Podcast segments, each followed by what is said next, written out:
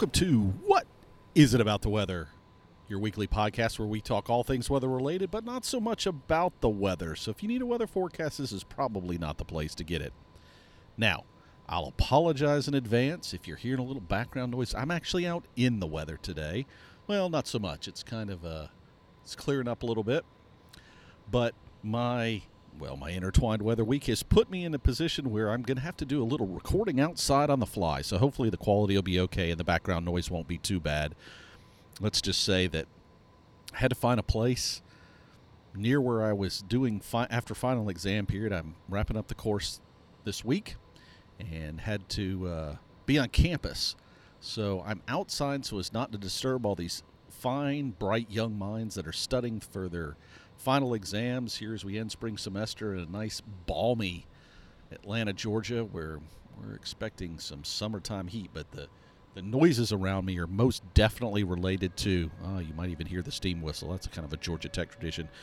But the noises around me are related to people moving around doing their their thing as they prepare for exams, but also just the noises of, of buildings is they have to air condition them.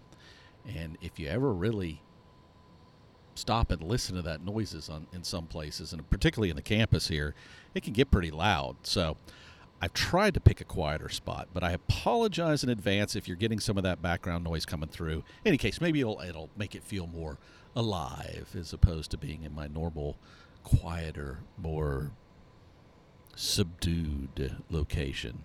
So let's push on through. Now, I talked about this week. You know, I'd mentioned that I wanted to get into industries related to weather at some point, and I've you know I keep kind of coming back to them, and I keep not getting to them, and I'm going to do that to you again because I wanted to talk weather and energy.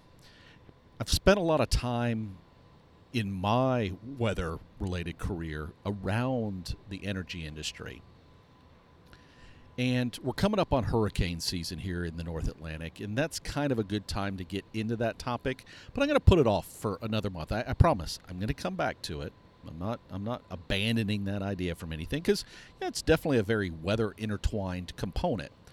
However, however, before doing that, you know, as I was preparing for the podcast and even thinking about it from that perspective, there were so many kind of core components that I wanted to make sure we cover together because even though there is a huge amount of effort and energy, no pun intended, well, I guess, you know, it's that, that phrase, no pun intended, that you say it right after you made a pun.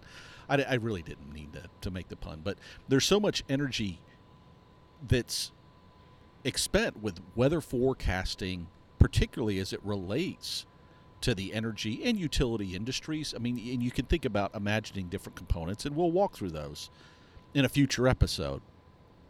But I thought what would be a good primer is if we step back for a bit, right, and really thought about the connection between weather and energy creation. That's just a small piece, really, when you think about the, the weather energy industry connection. So I really wanted to focus in on that part and think about it from a few things that I've been involved in, um, because I've been involved with products that you know were geared towards specifically not just the energy industry in a broad sense, but, but the creation of energy. And it and it's amazing when you think about it. When you think about the ability of how much energy is just in our planet, just naturally in our planet. And one of the first areas people always talk about is they talk about hurricanes and the amount of energy in hurricanes or tropical cyclones if you prefer. Of course it, it really ma- you know that that phraseology is going to depend on what part of the the world you're in. You know are you in one of those areas that has hurricanes? Around my area that's you know it's just kind of a common name. But tropical cyclone if you will i mean that that's kind of the the more common phraseology that that's used across the globe.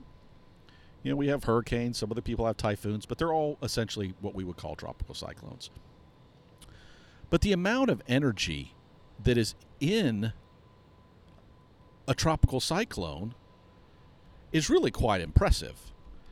Now, the real question is can you do anything with it? Not necessarily how much is in there. So, in a raw sense, uh, you know, and I've there's a there's a group here that's part of NOAA called the Hurricane Research Division. They've got a nice website. Again, I'll put it in the show notes where they do some nice calculations. I think the calculations, not 100% who, sure who did this. Oh, yeah, it was done by Chris Landsea, uh, who works down at the National Hurricane Center and has for many years. But it goes into there's two types of energy, really, right? There is the the wind energy that you think about, but we're going to come back to wind. Okay, so that that's one component uh, of it. But really, more of the energy is actually through what we call the condensation process. And we've talked about, you know, the simple process of condensation before, and it generates a huge, a huge amount of energy. All right. So he did an example of the total energy released through, you know, an average hurricane. And it came up to, you know, how much is it per day? And the energy per day is equivalent to 200 times the worldwide electrical generating capacity. You, know, you think about that for a moment. Just imagine a hurricane, one hurricane a year could produce that much energy. Now, the challenge with all that is it's highly distributed, as you know. Condensation's taking place everywhere, right? It's it's going on all around us in that storm. Little droplets are condensing but it's very distributed. You know, tropical cyclones can also be enormous. They can be as large as some continental areas. They they can be huge areas. They're not always, of course.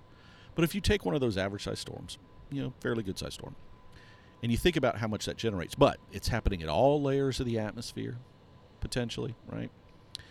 And, and even in all those little dots. So there's really no way to grab all that energy. And even if you did, if you absorbed all that energy the moment it was created, well, then the tropical cyclone would disappear. So part of that energy is feeding its processes that it needs to be what it is. Okay. So realistically, it's kind of hard to, even if you pulled some of it off, let's just say you wanted to harness some of it.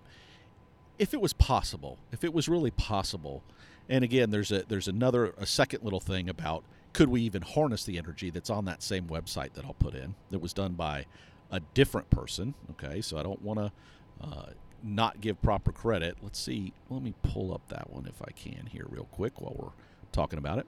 And it was contributed by Neal Dorst, who has written up a nice little thing. he has this little mobile device that he talks about. But you know, we've talked about harnessing hurricanes. Usually, we talk about it in in the sense of could we dissipate them so that they weren't as destructive, or could we steer them at least in ways that didn't impact people? But the challenge, as as he even writes up, and I kind of talked to a little bit, is this: there's this huge amount of energy, but it's it's so widespread. You know, it, it's just hard to get any meaningful amount. So the idea is great, but it's not really realistic. So that's probably one when you think about weather. That's probably one of the biggest producers of energy in a pure sense are these huge systems that where condensation occurs, and and tropical cyclones are just one of the best for thinking about that. Now, we can move from tropical cyclones to something like lightning, right? So, so we make the shift from very big things to something very point specific, right? So a lightning strike hits, and what if we could absorb that?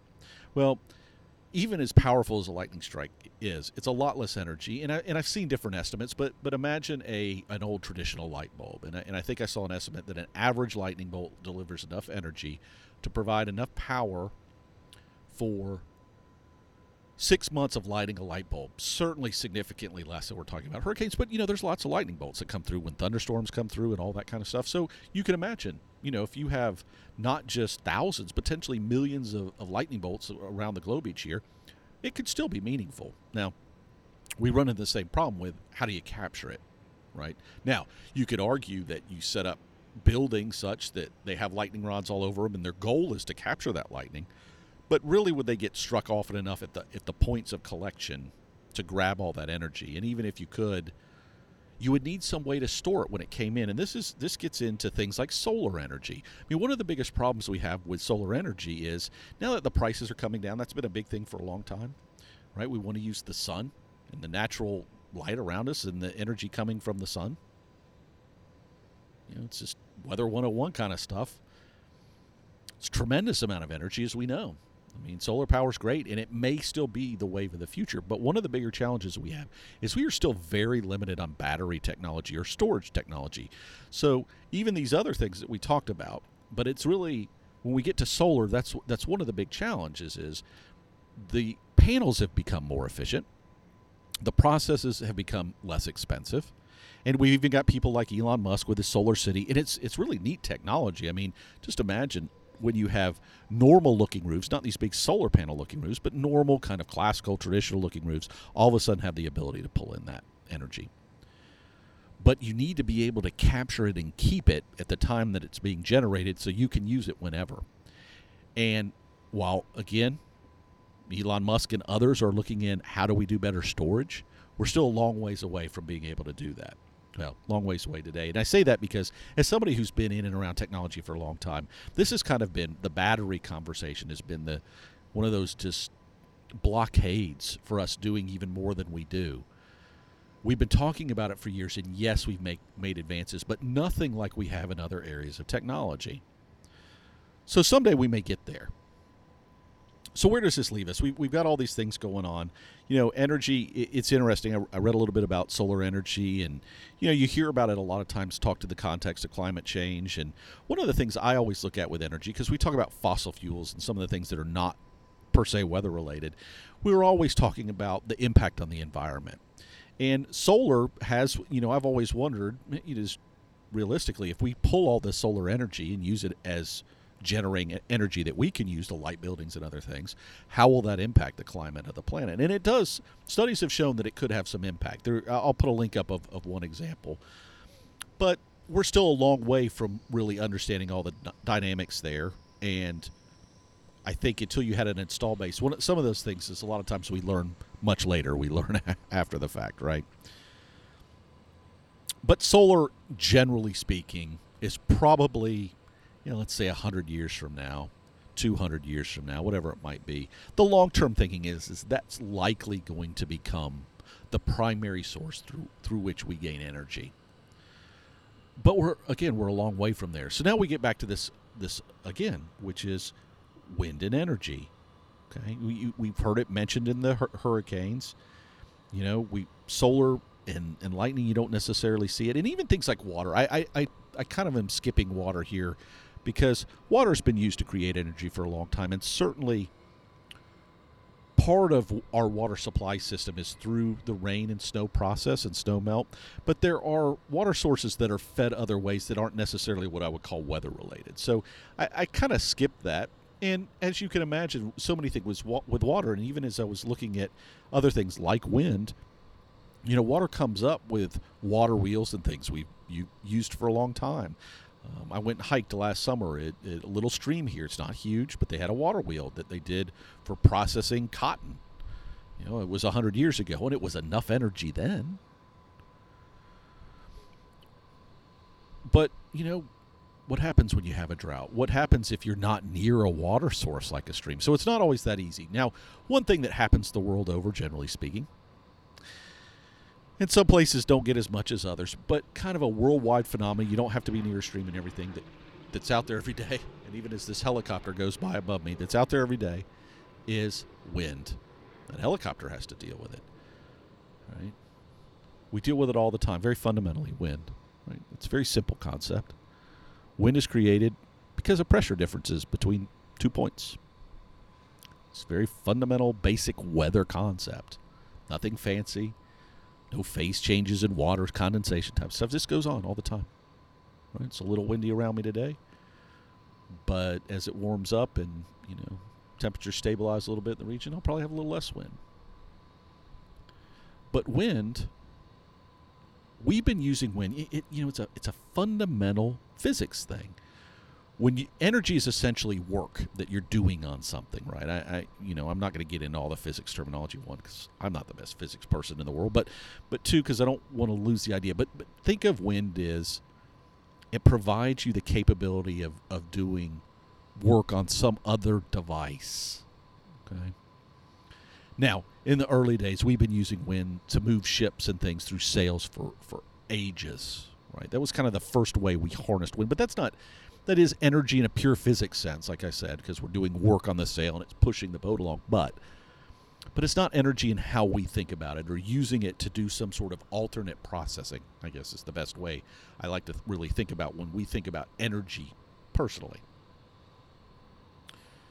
So it started in ships. Again, thousands of years we've been doing that. But sometime, sometime in the last, I don't know, thousand years. Now there's some debates on this. Whose history you look at could be a couple thousand years, but sometime in that time frame. And again, there's a debate of whether it was in, you know, the far eastern Asia or whether it was in the Persian region. I, you know, I'm going to stick with the the evidence that we have today. This may change. I recognize this may change, but at some point, somebody understood the idea of having wind blow against something else, like a sail, and that's where it would have started, like a sail. But instead of that sail being fixed and just moving a device, that it would move some alternate device and provide some capability. So somewhere, somewhere along the lines and all that, someone figured out that wind, very fundamentally, could turn a wheel and there are different types. We, we have both what we would call a, a, a, horizontal placement or a vertical placement, and those things have changed over time as well.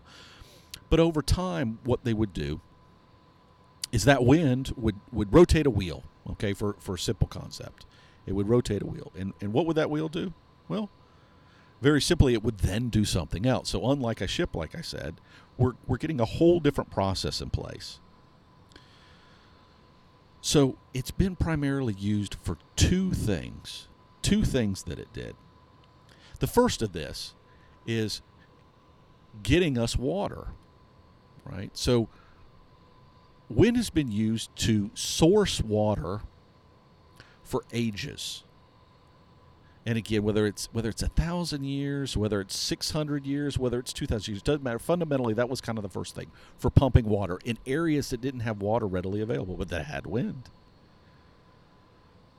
The other thing and, and this kind of as it migrated as this knowledge migrated other people figured out different ways to use it it then became, and you've probably seen some of these in old movies and stuff, it would turn or move through an energy process. Not energy, this is what's really kind of neat about it, right? We don't think about electrical energy as being all that old, but the ability to harness power and energy has been going on for a very long time. And long before we had light bulbs and things like that, wind energy was giving us the ability to process plants and crops of different types and to do different processing. And, and as we advanced, even again, still before a, what we would consider a le- typical electrical energy, wind was providing us to do all sorts of processing. And it was typically used in farming environments, you know, driving some other sort of turning mechanism. But again, think about original windmills where it was it was wood. It was wood and cloth Yet we were harnessing the power of what the wind gave us. Now, over time, of course, this would switch to metal f- frames, and you know, I read even in in the U.S. So as as people expanded and moved west, settlers moved westward across traditional U.S. territory. They installed these devices, and these devices again were primarily used, right, for generating a pumping mechanism for pulling water out of the ground in areas that didn't necessarily have lots of rivers and lakes that everybody didn't have the benefit of one of those water sources close by. There was abundant water in the water tables below the surface, but they needed to pull that up and make it available. So it's kind of incredible when you think about it. We've been using wind for a very long time, and still today, when you look at what we would call traditional renewable energies, it's probably one of the most prominent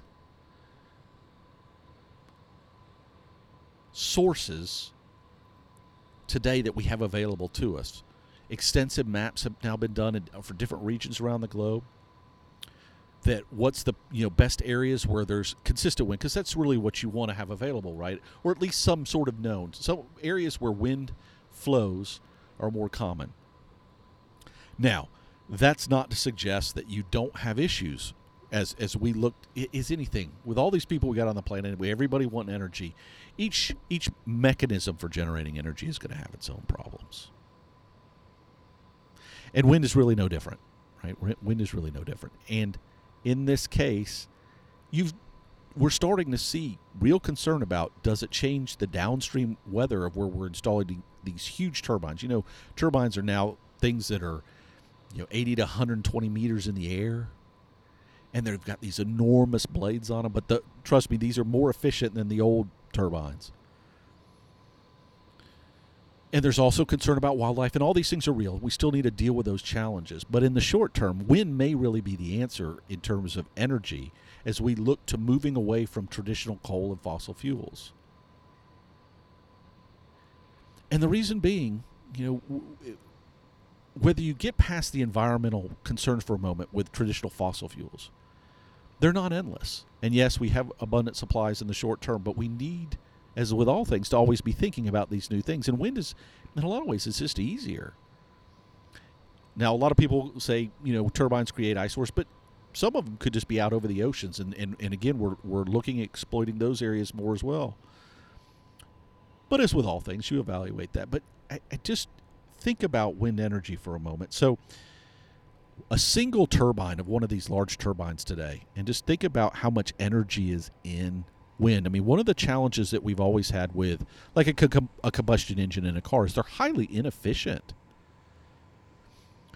So, fuel source and environment, all that aside, it, it's not a very efficient process. Whereas wind, we're, we're continually learning how to get the maximum energy out of that wind. So that wind, a single turbine, traditional kind of modern turbine, can generate in its year, okay, enough energy to power roughly 200 homes, single turbine. Now, you do the math, and that still may not be enough, right? May not be enough. But it's incredible to think about how something as simple as wind, just the wind blowing, can do so much. When you stop and think about potentially 2,000 homes a year, single turbine, you, you put up a single turbine, and a small community can be powered. It's pretty incredible, and th- and that's that's the neat part of weather when you think about it and how it's involved in our life is it's capable of so much and, and too often we think about it as destructive you know, tropical cyclone moves through and how destructive it can be. And that's real, and we have to deal with that. And those are different industries, right? Emergency management, ins- insurance, we're going to get into all these things over time. But also the raw power that's available is just incredible. So there's your little energy weather primer and I promise sometime in the next month or so, maybe, it may sneak into July. I don't, I don't want to nail things down. We're going to get into that a little bit more, but hopefully you've enjoyed this little primer about how much energy there really is in the weather and ways that not only can we, but that we are harnessing that energy to help advance us along. An interesting tidbit as I got into this wind energy, there was a turbine that's been recently installed I mentioned an average turbine could do 2,000 houses a year. Well, they they did a turbine and it and it broke the record for a single day. But if you do the math, essentially a single turbine that did in a month what an average turbine does in a year. So we continue to make those advances. It's it's incredible when you think about it. And the the wind doesn't have to be that fast. Actually, really fast winds are not good because it can damage equipment and, and the turbines tend to shut down. So you want a lot of wind, but not too much, right? So over time, we'll see where this goes. We'll see where this goes. All right, so let's let's wrap up. You guys are probably tired of listening to the wind in the background here and listening to me Babylon out here in the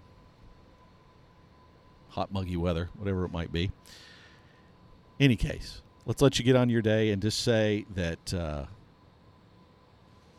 we appreciate the support for the podcast. I'm going to go through the RSVP thing. I, I, I, do want to point out, I mentioned before that we have, I'm going to start with the P part. We're going to go backwards, okay, the pledge. For those of you that are getting value out of the podcast, consider going over to Patreon and supporting us with a regular donation. It can be as simple as a dollar a month.